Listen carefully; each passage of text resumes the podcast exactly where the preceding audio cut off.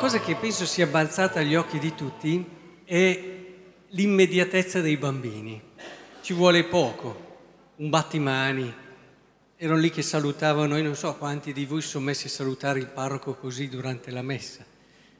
Non si pongono tanti problemi e questo certamente uno può dire, siamo persone adulte, guai a me se fossimo così a 40 anni o a 50.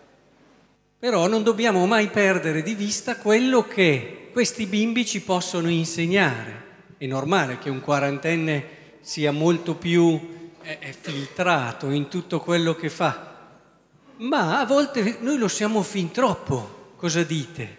Siamo un po' ingessati, siamo un po' bloccati in tante cose che facciamo.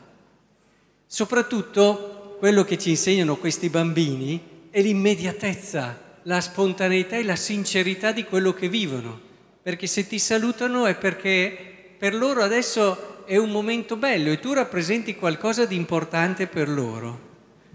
Eh, quando tu vuoi far entrare qualcuno Elia nella tua vita perché dici sei molto contento, lo chiami a giocare con te, no? Eh, gli fai vedere il tuo gioco a cui sei più legato. Questo è il modo di comunicare dei bimbi, hanno qualcosa a cui tengono, qualcosa di prezioso e te lo vogliono partecipare. Sarebbe un errore per noi grandi, che magari non siamo più nell'età dei giochi, e sottovalutare un gesto così. Ecco questo per dirvi che secondo me, come dice già il buon Guardini, ogni età può insegnare qualcosa alle altre età. Non pensiamo siamo già stati bambini, adesso è un'età che abbiamo passato, non ci riguarda più, adesso siamo adulti. No, noi possiamo imparare sempre dai bambini qualcosa, perché ogni età ha qualcosa dell'umanità piena che ognuno di noi deve vivere. È chiaro che poi va sintetizzata da persone adulte, ma la freschezza, l'apertura allo stupore, alla meraviglia, al sogno dei bambini, la loro immediatezza e sincerità anche di sentimenti. Guai se noi, stando coi bambini, non cerchiamo di recuperarli nella nostra vita. E c'è una cosa, vedete, che mi sembra molto importante oggi nel Vangelo. In una frase ci viene sintetizzata la vita cristiana che non è proprio come di solito la raccontiamo. Cioè noi pensiamo a un cristiano, diciamo, uno che si comporta secondo il Vangelo. No? Questo è il cristiano.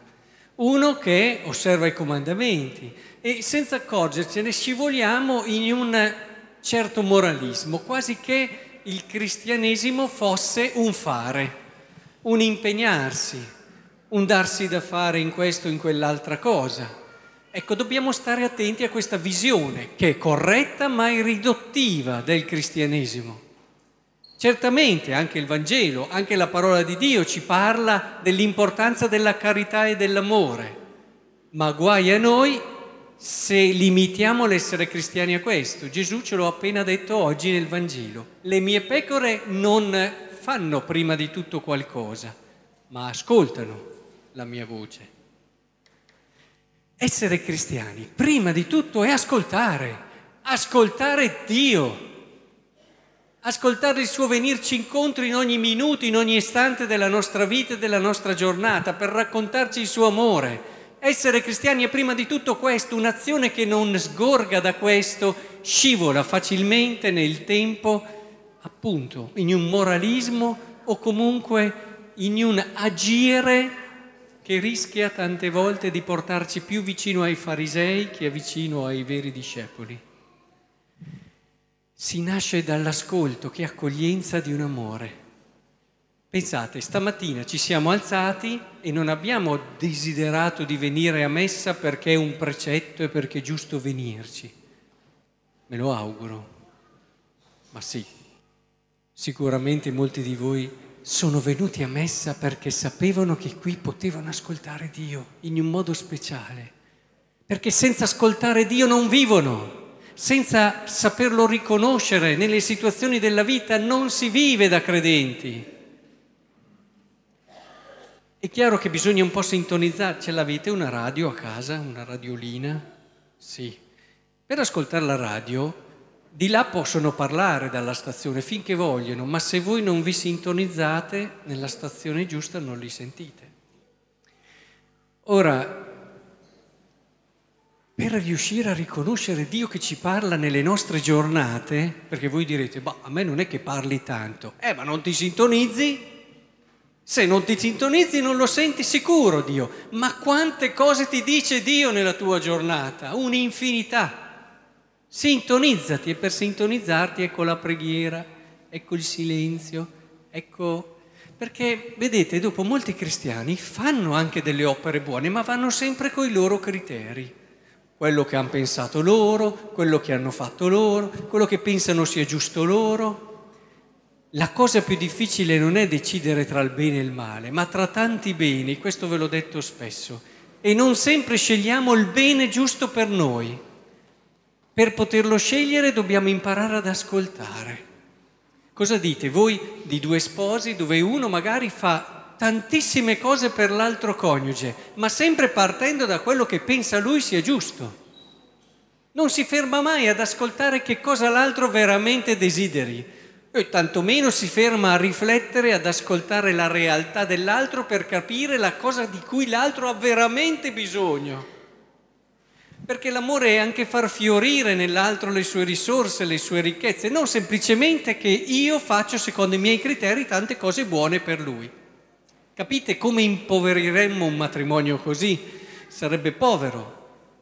Ora, la vita cristiana noi abbiamo le nostre idee, ci impegniamo, facciamo questo, facciamo quello, ci impegniamo in quello, magari facciamo anche tante opere di volontariato, ci impegniamo in servizi, ma hai ascoltato prima, hai ascoltato prima.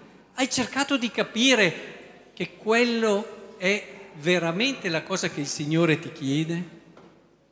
È importante questo. Sapete qual è la grande differenza tra i santi che hanno fatto degli imperi e altre persone che si sono impegnate con generosità e che i santi prima hanno ascoltato. E quello che hanno fatto loro non era solo pensato da loro, ma era quello che il Signore desiderava in un progetto più grande ed è per questo che è nato un impero.